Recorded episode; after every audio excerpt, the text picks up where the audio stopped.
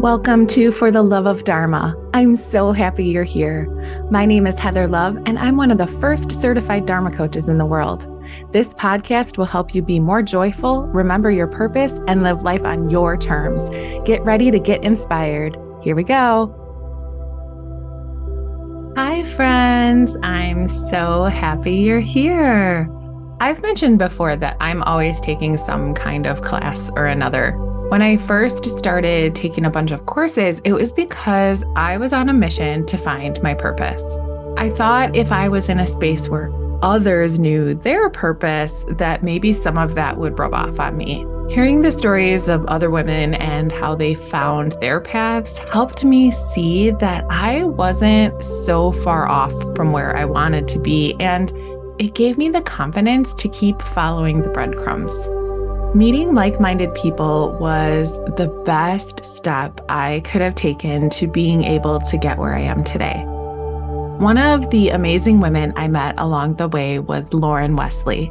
We got put into a small study group together from a course we took, and we just really connected and stayed in touch after the class ended. Lauren is a wife and a mom, and she is paving her own path in finding her truth and her purpose, and I'm so happy to introduce you to her. Today's episode is really just a conversation between friends, and you get to be a fly on the wall as we talk about everything from motherhood to fear of failure to how clarity comes from action. We really get into it about what it feels like to know you're on the wrong path, but at the same time, you don't really know what the right path is and how the only way to figure that out is to try something. We also talk about how everything on the internet isn't how it seems and how authenticity and vulnerability go a long way in finding out who we are. We really get into what it looks like to try to be your own boss and run your own company, and I think this is a super important conversation to have. So many of us only see people's journeys, whether they're business related or not, once they are so much further down the road from where we're at, that it can feel like we're doing something wrong or not working hard enough or not focusing on the right things. Being able to see how people start out is something I wish I would have looked at more two years ago. And it's really why I wanted to have Lauren on the show. You get to define what success looks like without comparing yourself to anyone else. And if you do compare yourself to others, do it from a place of where they were when they were starting out. You get to level the playing field. This was a fun one. So without further ado, let's welcome Lauren to the show. Hi, Lauren. Welcome to the show. Hi. Thank you for having me. I am so excited to talk to you. So I met you in around, I'll say, May or June of twenty twenty-one, somewhere in there.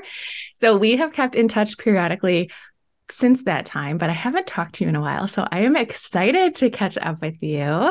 But before I do that, I like to have my guest choose either blue or red. And I have a blue book and a red book, and I will choose a random question from whichever book you choose. Uh, blue.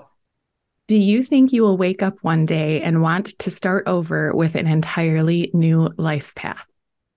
Oh, that's a great question. I think I have already. interestingly, interestingly enough, I think you met me right around when that was happening. So mm-hmm. I'm sure well, we can dive into it, but I yeah, made but- life changes a little over a year ago and finding myself and where I'm going. So yeah, it's yeah. a little terrifying and exciting at the same time, right? Yes. yes. Where I would love to start is for you to tell my listeners, what was Lauren like as a child? What was your personality like? And what did you do for fun? Mm, gosh, I was going to say I wasn't expecting that, but I listened to one of your podcasts last night and I was like, ooh, that's a good question. Child Lauren. It's hard to remember. I've done some like inner child work and meditations lately, so that helps me go back to go back to her. But I'd say confident and vibrant, curious. I played a lot of sports. Um, I'm seeing a lot of myself in my, I have a four and a half year old daughter, and I'm seeing my, a lot of myself in her. I was also stubborn and hard-headed. I knew what I wanted. I was the kind of kid where my mother put me, tried to put me in dresses, and it was like hard no. I had seven years where I wouldn't wear stripes, wouldn't wear stripes, just wouldn't wear them. So yeah, all over the place. But I had a fun, joyful childhood with some things that happened in it too, that now I'm looking back and I'm like, ooh, that's interesting. I wonder if that's why I'm the way I am. I think that's a decent summary. Yeah, that's, it is fun to look back. It's one of the reasons I love to ask the question, because a lot of times people don't really make that connection of who they were when they were little before the world told them who to be and who they are today, and where either there are similarities or there are vast disconnections in who they used to be and who they are now. So that's one of the reasons I love to ask that. Do you remember what you wanted to be when you were little, when you grew up? Yes. My mom and I were just talking about this last week. So the first job, other than like, I think I wanted to be an ice cream scooper. And I think that's just a typical like first job that you see that sounds cool. But the other thing that I wanted to be was a Nordstrom shoe salesperson, which I think is so crazy. But people have asked me in interviews this question before when I was in corporate world. And I think that that to me was like the first job where I saw somebody in a business suit, like dressed up, coming to work and helping others. So that's just kind of a funny one, but that's the first thing that I really, really wanted to be. And I think that represented something else to me when I was a kid, because my mom was a flight attendant and my dad didn't really have a job where he dressed up and went into an office. So to me, that was representative of some sort of career path that maybe it really wasn't, but that's what I wanted to be. First I, job. I love that answer. And what did your first job end up being? Lifeguard. Ah, okay. It was first job job, but then I did go into sales, which I think was exactly what that represented to me. Like I went into a totally different type of sale. You weren't a shoe salesman. Yes, not a shoe salesman, but you know, I got to dress up and put the outfit on and ask people questions to help them buy something that they wanted, right? Mm-hmm. That was going to help them leave in a happier place. So I kind of think it was a good, there's some sort of analogy there or a life like, lesson. Yeah. Nordstrom shoe sales woman. Yeah. Then I probably wanted to be a saleswoman. Yeah. Well, I think up until recently, just everything, salesman, mailman, garbage man, you know, everything had the word man after it. So yeah. But so, okay, so let's fast forward a little bit. When I met you, you were in corporate and you were contemplating this shift and you're like, eh, doesn't really light me up anymore. But what was your journey going from lifeguard to working in corporate? My parents might not love to that I'm saying this, but whatever, it's the truth, right? There was some financial insecurity in my household growing up. So I knew career path-wise that I wanted the opportunity to control my income very quickly.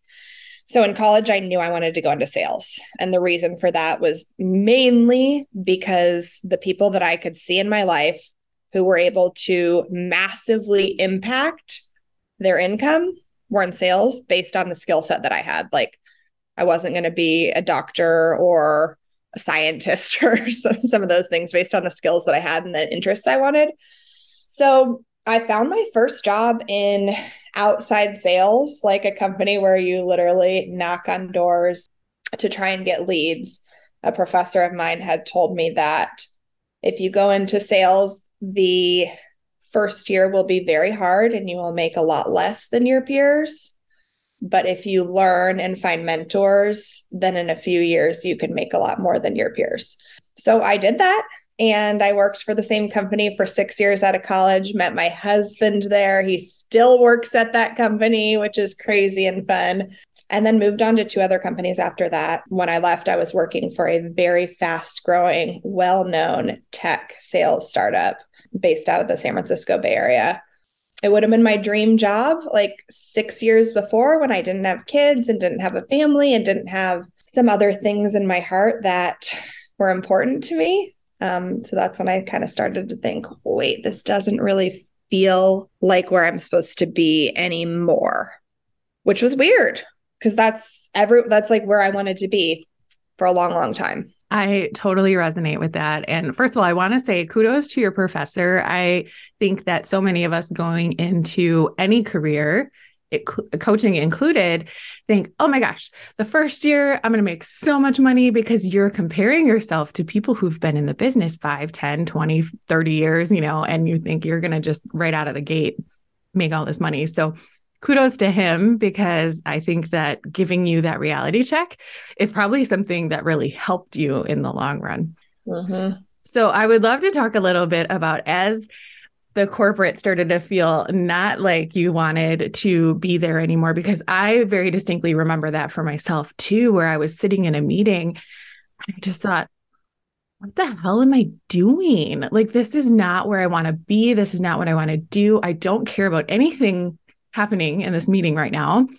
And all I can think about is all the things I could be doing if I wasn't here helping other people, being a mom, you know, all of these things. So talk to me a little bit about kind of what that felt like and then the transition out of that. But I think a lot of people, right, can, can resonate with this too. I think the pandemic helped, right? Because before that, I was just so busy that there wasn't any time to really sit quietly and think about if it's where I wanted to be still. I was traveling all the time. I was on planes. And I think it was, it was when it was quiet and it was really only the job part left, right? Not the social aspect, not the perks of like going to the spa in Arizona on my one night getaway in between, like after a day of meetings. And I was just like, this doesn't really feel right. And once that I admitted that, the thought could not go away. Like, it would just come up after, even if it was a great meeting, right? It was like closing some big deals. And then I would close my laptop and be like, I want to quit. I want to quit. And I couldn't, I couldn't shake it. And once I knew, I think there was no, no going back. So I started, I did start, I think when we first met, I was running my first business and I was like, I just want to prove to myself that I can take a reality, an idea and make it a reality. And it was like a low investment. I started a, a bounce house company, Pretty Party. It was Pretty White Bounce House. And I went all in to kind of prove to myself that I could get some traction if I left. So while I was still working, I built that. And then once I proved to myself that I could kind of have a little success, I felt a lot more comfortable making a move. Yeah. And that's huge, because I think everyone who is considering leaving something that they have known for a period of time, they're waiting to feel comfortable. And maybe, like in your case, you can get to a point of comfort where you're like, okay, I got this. And maybe you don't. In my situation, it was just like overnight, my situation changed. And, you know, so ready or not, here we come, right? Like, this is happening. And so you, you either allow your mind to get comfortable with it or you don't. So I love that you were in a place of, of feeling some sense of comfort. I also loved following your journey, because you are like the ultimate party planner. Like, I want everyone to go follow you on Instagram, because you have the most beautiful feed or grid, whatever people want to call it. And it always makes me wish, gosh, I wish I lived closer so I could go to your parties, because they're so amazing. I think what I love most about your Instagram is when you do look at it, it's like, quote unquote, perfect, right? But then your real personality comes through and you keep it real. And I love it. It makes you so relatable and makes me just drawn to you, because as a mom, and my kids are a little bit older now, but that's not to say that some of the same problems or issues aren't still there. But I love, like, I remember there was this one uh, Instagram story, you were talking about school drop off and you're like, drop off. It, you have to have your kids in school. School starts at nine and it is eight fifty-nine and I just dropped off my kids. So I love that you keep it real for everybody, because I think that we, especially women, have this tendency to look at others and say, I want what they have, but not look deeper into what that actually means and what that life actually looks like. So if you would talk just a little bit about some of how you got comfortable just showing who you really are, because I think women in particular have a really hard time being who they are out in the public eye. Thank you for that feedback. By the way, I appreciate it. It just makes my heart happy to hear it. I think I saw it, I saw it modeled by other people. And I started to realize that the accounts and the women that I followed online who gave that true peek behind the curtain and the t- true connection made me feel so seen and known. And there was kind of a little something inside of me that's like, well, why can't I do that too? Right. And what's interesting is a lot of times when I admit something, like the, the drop off that I suck at dropping off. Like, of course, people respond to that a lot. Anytime I po- post something that's like perfect, nobody cares. Nobody responds. And I don't have a ton of followers. It's just like my friends and people that I've met along the way. But it's interesting that it does build connection. And I just started to notice that when I was a little bit more vulnerable, more connection started building. So that was nice. But I will say I'm in this weird place right now, speaking of being vulnerable, where before I felt very comfortable sharing everything. I kind of got into a place where I did a lot. And then my son started at this new school. We're building a house that's like a mile away. And all of a sudden I am integrating into this new community. And I'm meeting a lot of women that I don't know. And seemingly as an outsider, I feel like a lot of them know each other already. And I've found myself not being as authentic and trying to like be cooler in person and online. And I'm like, I know that's not where I should go. So I'm, that's kind of a tangent, but I think it's a tangent worth just saying vulner- vulnerably that, and a reminder to myself and anybody else that it's like the real us is what is going to build connection anyway. And I think connection is what we actually want. So thank you for asking that question, because that kind of gave me the reminder to just not try to make some image online that isn't me as I'm meeting new people in the community. Yeah, absolutely. Because I think that when you think of who you're attracted to and who you follow and who you want to learn from, it's not the people who are perfect. It's not the people who have all their shit together, because you think that's unattainable. You're like, well, that's not my life. I'm not perfect. I don't have everything figured out, by keeping it real. And, you know, maybe some of those moms or whoever won't like you, but maybe they will, right? I know they will, because I know you and, yeah. And you're amazing. So I, yeah, I think that we do that though a lot. And we think we have to be somebody else to get other people to like us. Mm-hmm. And then it's not even you. And then it's like, who cares? Right. Those, you know, it's like, they probably won't like the fake anyway. And if they're not your people, they're not your people. Mm-hmm. And people can smell fake a million miles away. So just be who you are. I love it. Yeah. So thank you for asking that question. That made me like say something out loud that I knew in my heart. And now I'm like, okay, that's right. Good. good. Yeah, good. Okay. So you started the Bounce House company. And then what happened? I built it. It was super fun. It got to a point. So it was this idea, right? And I was like, this is an attainable idea that I can do while I'm still working. And it got to the point where it was booked every weekend. It was in a good spot. I had one employee. Then my one employee moved away.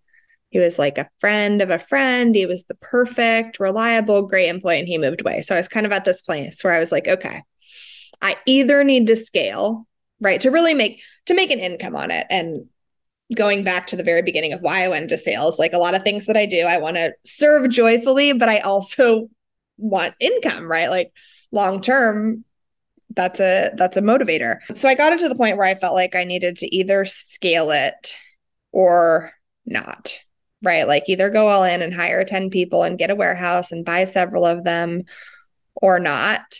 And a voice inside was just like, this isn't, which I've known. I knew that's not it. I think I've been trying recently, or in the last several years, I've been trying ideas that are not like the real thing that I really want to do, because I'm too afraid to do the thing that I really want to do, right? So I decided to close it down so that I could spend time on other things. It was a great lesson. Also, I have a white bounce house for sale. If anybody does want to start that business, I've been meaning to like actually share that I'm selling it. It's a really fun, great business. It's beautiful. You meet so many great people, but it's just not the right path for me at this time. Somebody you and I both took a class from says that action creates clarity. And that was one hundred percent right for me there, where I found I do want a business, but I don't want that business for the next several years. But it gave me some confidence, that's for sure. That's fun. I love that. And I don't know if this was part of your Bounce House company or not, if that was strictly just renting out the bounce house, but you have the best like D I Y projects. You could like be an event planner. If you haven't done that already, you should definitely consider it because you make, I was watching when you made these Halloween costumes and you're like literally like the day of making these costumes and they are phenomenal. And I was like, I feel like Lauren needs to just open a business of D I Y and like teaching people how to do these things on their own because there is such a demand and a hunger out there for that. So I don't know if you've considered that, if that's been a part of your world, but I think that it's worth considering. Thank you. I think about it. I do. I, I, I like to create and I'm trying to create more. I kind of get out of the habit. And then when I do, I'm, I like to create, and I like to share when I'm creating. So. I'm glad that you do. You give me some really good ideas. Thank you. I'm glad. So you have a gorgeous husband, beautiful children, the cutest dog I've ever seen in my life. He's, oh my gosh, Dash. He's, he's adorable. Oh my gosh. I just want to eat him up every time I see a picture of him. Oh, he's crazy. He's crazy, but he's cute. But like I said earlier, like it looks like picture perfect, right? From the outside world. But I know that there are challenges that come with being a wife and a mom and, and all of these things. Do you find time for yourself? Like, do you ever like take time away from everybody to allow Lauren to just rest and reset? That's such a good question. I'm trying to intentionally. And I think I am. I think I have been better at that the last several years. When my firstborn was firstborn, I really struggled with juggling all the things. Um, and my sister and I actually both were like, we know if we would, I'm not a morning person. My best ideas come to me late at night. My brain turns on at night. My husband goes to bed at like nine and I'll be up to like eleven or twelve. It's just like the only time that I can get to be alone. Right. Um, but my sister and I were like, this year, we know if we would get up and do something for ourselves in the morning, it would be so much better. So she and I have both done better at this this year. And like this morning, I had the time to wake up, do a meditation, write a little bit, and pour coffee before my kids woke up. And my days are a thousand percent better when I do that because I'm more productive with the time in the morning. I think a lot of us are, right? This isn't unique to me. But I'm just more likely to do something that's really good for me before everybody wakes up rather than after. After, I'm more likely to just scroll Instagram. I'm doing better at it. And I guess, oh, I think every woman who does find that time can know what I'm saying. That it's like, oh, the whole day is so much better. I can take care of everybody so much better. I'm feeling more creative and aligned and excited, but it's hard to remember to do it. Or mm-hmm. For sure. And, you know, like you were saying, when you very first become a new mom to your first child, your entire world gets turned on its head. And I don't care how many people you talk to, you cannot prepare for that. Like, it's just not something that you can talk, talk your way through. You know, your emotions are running crazy, your hormones are crazy, and it's just a whole different experience. And now you're responsible for another human life that you never were before. And like, there's just all these things, right? And so it's normal for new moms to not have that. I would love to see new moms normalize it to give it themselves some time because it can completely shift your day. And just by taking five, ten, fifteen minutes, giving yourself a couple minutes to do a meditation, to, to journal in a book or read something or listen to something inspiring, just having that first sip of coffee, being uninterrupted, like it will absolutely shift your day. So I love that you are trying to incorporate that into your world a little bit. And I think it makes such a huge impact on our kids too, for them to see your sense of calm almost when, you know, it's not this like hectic chaos every morning, which is, at least for me, I don't know about you, that's how I felt before I kind of started with these morning practices. Every morning was just, it felt chaotic and hectic and it wasn't fun for anyone. So yeah. I don't know if that's kind of the vibe in your house in the mornings. It is when I'm not up first, one hundred percent. And you said something too, that it's better for everybody. I agree with that. And also a lot of times I think about like, well, what would I want Grace, my four-year-old? How would I want her day to feel when she's my age? Like, because we're modeling right now, right? And I think our kids have a chance to look at us and be like, yes, I want to do it that way, or no, I'm going to change it. And my life and my family is going to be different. And I try to be, I'm trying to be a lot more intentional, and I do not get it right every time. My five-year-old even said to me yesterday something about controlling anger. And I'm like, because I admit to him, I'm like, I'm trying to control my anger when I get like, oh, everybody get out of the house. I am trying to be more intentional about like, what's the tone and what's the vibe for the day for all of us. And I hope that my kids can see that and have that in their life too. I love that you tell your kids, like, I'm trying to control my anger, because just like we were talking earlier about kind of pretending to be someone you're not in front of, you know, a new possible friend group. It's the same for your kids. If you don't show them the struggles, they're going to grow up. And when they become an adult, it's, you know, it's going to be like a door smacked them in the face. They're going to be like, what is this? Like, what? I didn't, I didn't know life was like this, you know? And so we're not doing them as parents any favors by showing them that everything is perfect and hunky-dory all the time. So I love that you're honest with them, and think that there's a way to teach them and use those as teaching moments, in that when we are feeling something, instead of maybe losing our cool, maybe we can like talk it out, or, you know, there's other ways. And I'm not saying talk therapy works for everything all the time. Sometimes you do need to yell, like, you know, and like, just get it out. So I think it's really healthy. And I love that you're sharing that with your kids, because I think that they're just going to be better for it when they get older. I hope so. I just try to listen to the research. I think it was Big Little Feelings that said that, like, if you have that mom outburst, that it's fair to just be honest after and say, hey, I shouldn't have yelled.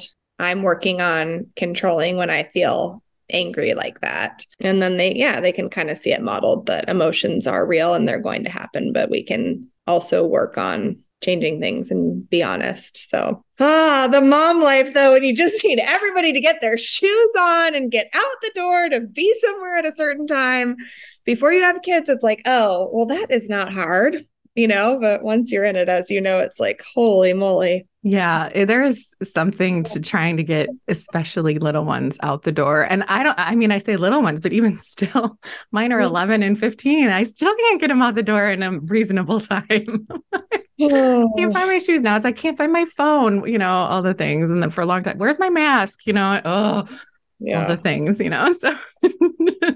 Well, then I'm like, oh, I still can't even get myself out the door. It's like I blame it on the kids. And then there are times when they're not with me and I'm still like, oh, this is me. Maybe this is me. Maybe it's not them.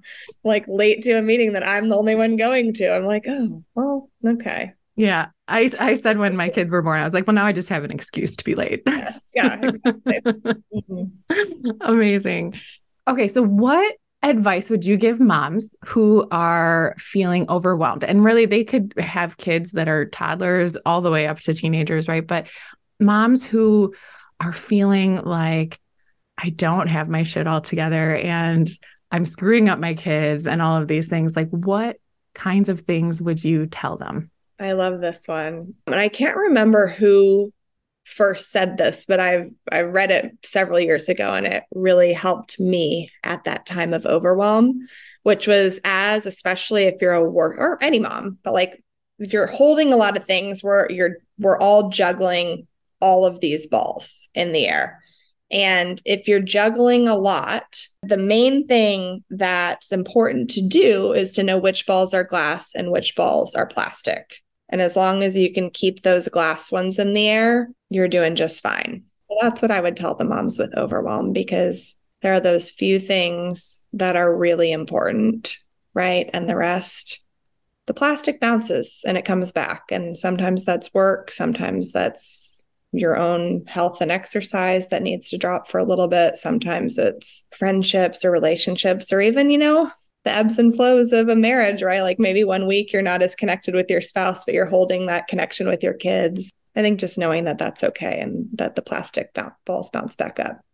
I love that analogy so much. I've never heard of it. And I think it makes so much sense because we are human. We cannot possibly do everything well all the time. You just can't. And it's better to concentrate on those few things, those glass balls that really have an impact on you and the people that you love versus, you know, oh, what's my mom going to think? What's my boss going to think? What's, you know, what's the neighbor going to think and all this? Like none of that matters. So I love that analogy so much. So I know that you also have a goal setting group that you do periodically. So I would love to hear a little bit more about that.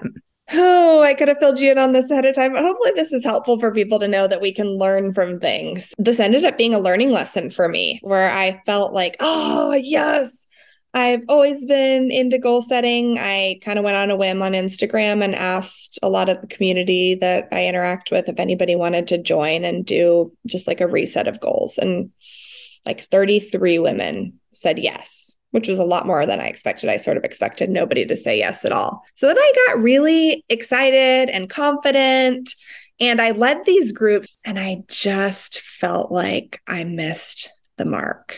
I was so bummed after. I felt like I didn't like deliver on the promise. I didn't really end up, I don't know why. I just felt like it didn't align with what I kind of told everybody that I was going to do or what I thought they expected. And I was like, actually, I mean, and this is, this may be my own portrayal, right? I didn't get the feedback, but I was just really bummed afterwards. And then I was talking to a friend who told me sometimes we don't get what we want, but we get what we need.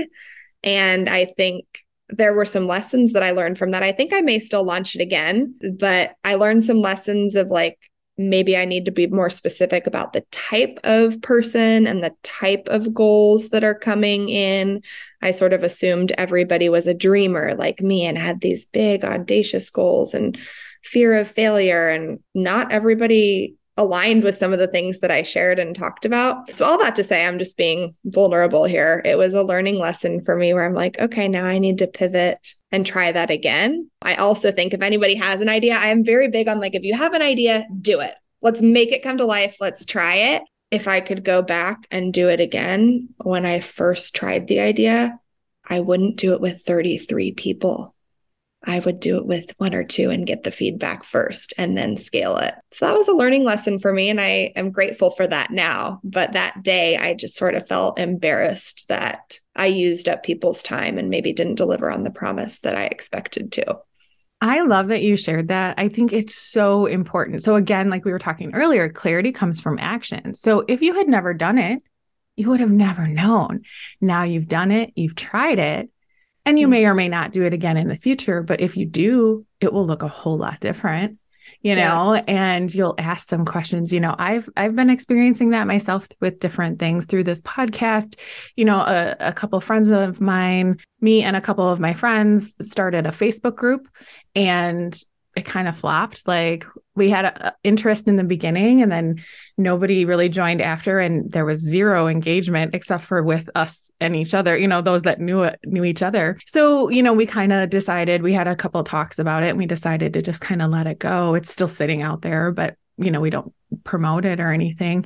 It's not to say I'll never do another Facebook group, but it will be different, you know? And so I love that you shared that, because I think it is important for all of us to realize that you can't think your way through anything. You have to just do it. And if you have an idea, do it, like do something with it. And if it doesn't work out, that doesn't mean you're a failure. It just means maybe that specific way that you did it isn't the right way for the people you're trying to talk to.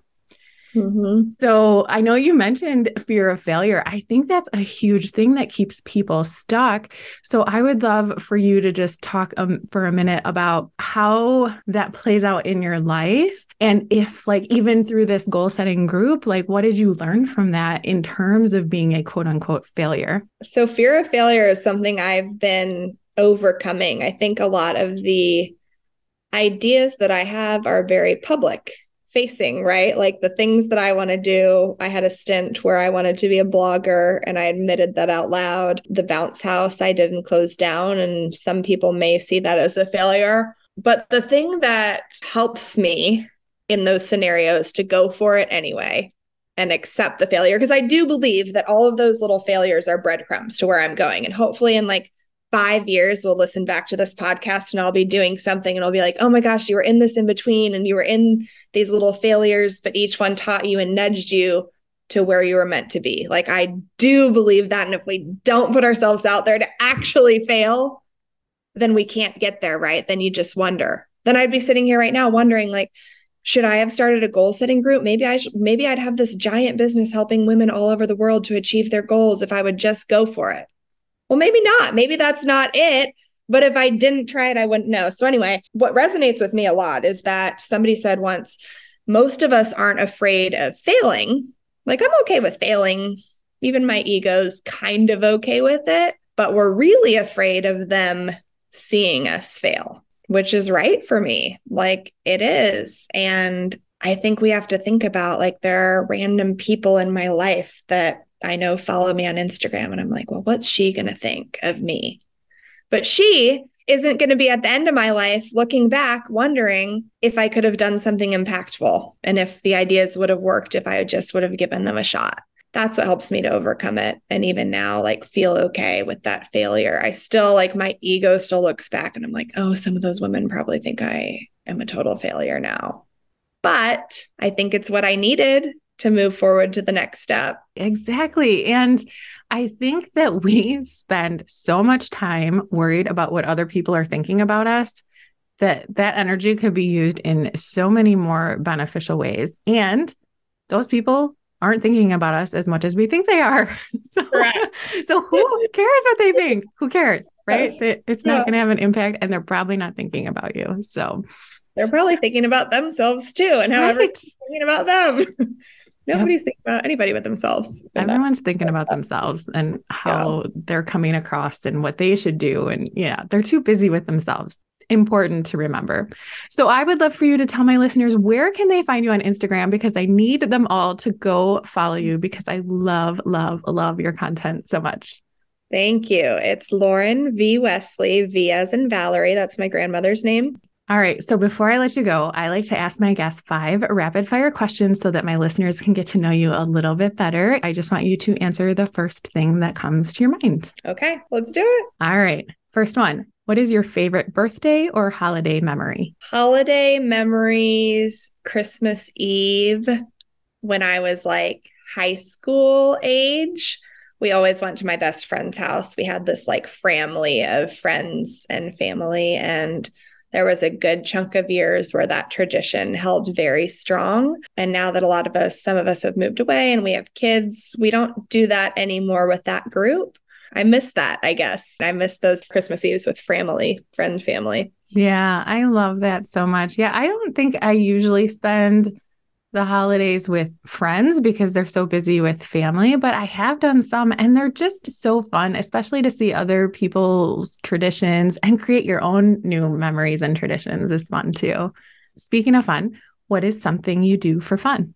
I have been doing watercolor with my kids recently, which is, it's one of those where I was like, oh, I'm always setting up activities for the kids, but not taking a moment to actually enjoy myself. And I was like, this is an activity that I remember liking. So we've been putting on music and sitting around the table and painting together. And it really brings me joy and happiness, and they enjoy it too. And it's cool to be able to do that together, because I think there's a lot in this busy world of like driving children to activities or sending them outside to play while I talk to the neighbors. And it's a really... it's a nice moment to just sit down and create together with them. Mm-hmm. I've seen your watercolors. They're beautiful. I was like, you should also sell those. But again, like on your own terms, right? Like, you're just so creative and artistic, and I, I love it all. I'm obsessed.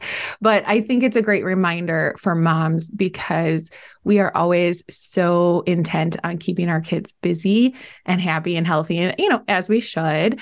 But when we do create something for them to like have this time where they get to make something or create something, how often do you sit down and do it with them? Mm-hmm. Yeah. And I enjoy it. And like, admittedly, I do not enjoy playing with my kids, like little kids. Like, I don't enjoy doing Barbies or playing with the Hot Wheels, which they want me to do. But this I truly enjoy and we can do together for fun, which is cool. So. Thank you for saying that, because I I loved Barbies as a kid. As an adult, I'm like, eh, oh, I don't I don't love this.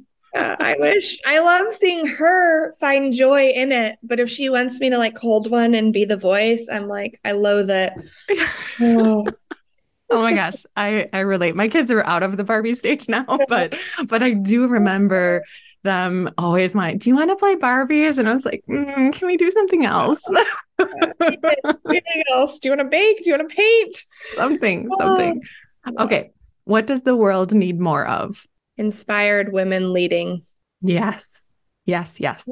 Three ans- um, three words. I heard um, Sarah Blakely said it actually on like that show with Reese Witherspoon, which I only watched a few episodes of. Sarah Blakely is the founder of Spanx. If anybody doesn't know her or follow her on social media, oh my gosh, she is such a joy and an inspiration. But I remember hearing her say that she thinks like the tide of the world is going to change. And we've had like this masculine energy at the forefront for so long. And she thinks that it's shifting. And I agree. Me I too. Really it's gonna thing. it's gonna take a minute, you know, yeah. but yeah. but I do. There's something you can just feel the energy just kind of shifting just a little, and you know, by the time our daughters are our age, I can't wait to see what's happening. Gives me chills. All right, what are you learning more about right now? I'm learning right now that maybe my that our paths are not always how we see them. So I've had all these business ideas lately. And then recently my old boss, who I loved at that corporate job, like smartest person, really, really, really just liked his energy, learned a ton from him, but the company was not right. He left the company and started another company. And now I'm working for him part-time on the side. And part of me is like, well, maybe this is where like, maybe this is where I was supposed to end up. Maybe that's where I make an impact. So I guess right now I'm in this learning in between season of action creates clarity. And I think I'm getting really close and to being, why I left that job. Yeah. And, and being open to the possibility, mm-hmm. to all possibilities, right? Like it doesn't have to necessarily look how you think it should or would, you know, I yeah. think we all do that. So I love that. Yeah. All right. Last question. Knowing what you know now, what advice would you give your younger self? That's a good question. Keep going. Follow your gut. I feel like there are all these little twists and turns in life that help us to end up where we're meant to be. And I Absolutely. think, I think that's yeah. what I would share. And maybe along with that, like not putting so much stock into what other people think you should be doing. Like just like you said, trust your gut. Like there is an inner knowing that we all have, whether you choose to listen to it or not. And so allowing yourself to take a minute and listen and yeah, keep going in a direction that feels good. Like you're going to know when you're uh, off the path and like things aren't feeling good for you. So I love that. Well, Lauren, thank you so much for being here. It was so fun to catch up with you. I just adore you so much. And I'm so glad that you joined me today. And I can't wait for my listeners to get to know you a little bit better. Mm, thank you. I adore you right back. This was so fun. So thank you for having me. This episode was such a beautiful example of what I mean when I say that I love to have deeper conversations. Talking about the weather is fine. And to an extent, we have to have topics that are just surface level that anyone can be a part of. But it genuinely makes my heart so happy to be able to just chat with someone about the shit that is actually on people's minds, the stuff that is going to help us grow into the people that we want to be. That just lights me up. I hope you enjoyed this conversation and it sparked some ideas of things that you can talk to your own people about. And if you don't have your people yet, send me an email or a D M and I'm happy to chat. Starting your own business is no joke. And I hope this gave you some insight as to what it really means to go on this journey or any journey, really. So many people don't talk about their humble beginnings, but in my opinion, that's the most important part. Links to connect with Lauren are in today's show notes. If you loved this episode, it would mean the world to me if you would head on over to Apple Podcasts and leave me a five-star rating and review. We need people to have more conversations that matter. And by leaving a review, you help my podcast get seen by more people. Thanks so much for listening. Have a magical day. Hey, I know anxiety can be a real pain in the ass. That's why I've taken twenty of my favorite tried and true tricks to tame anxiety, and I put them in a free P D F for you. Whether anxiety rears its ugly head once in a while or it's something you deal with chronically, I've got you covered. You'll be empowered to find out what techniques work best for you and start taking control of your anxiety instead of it controlling you. If you're ready to start feeling better, get on my email list by clicking on the link in the show notes or in my Instagram bio, and I'll send it right over.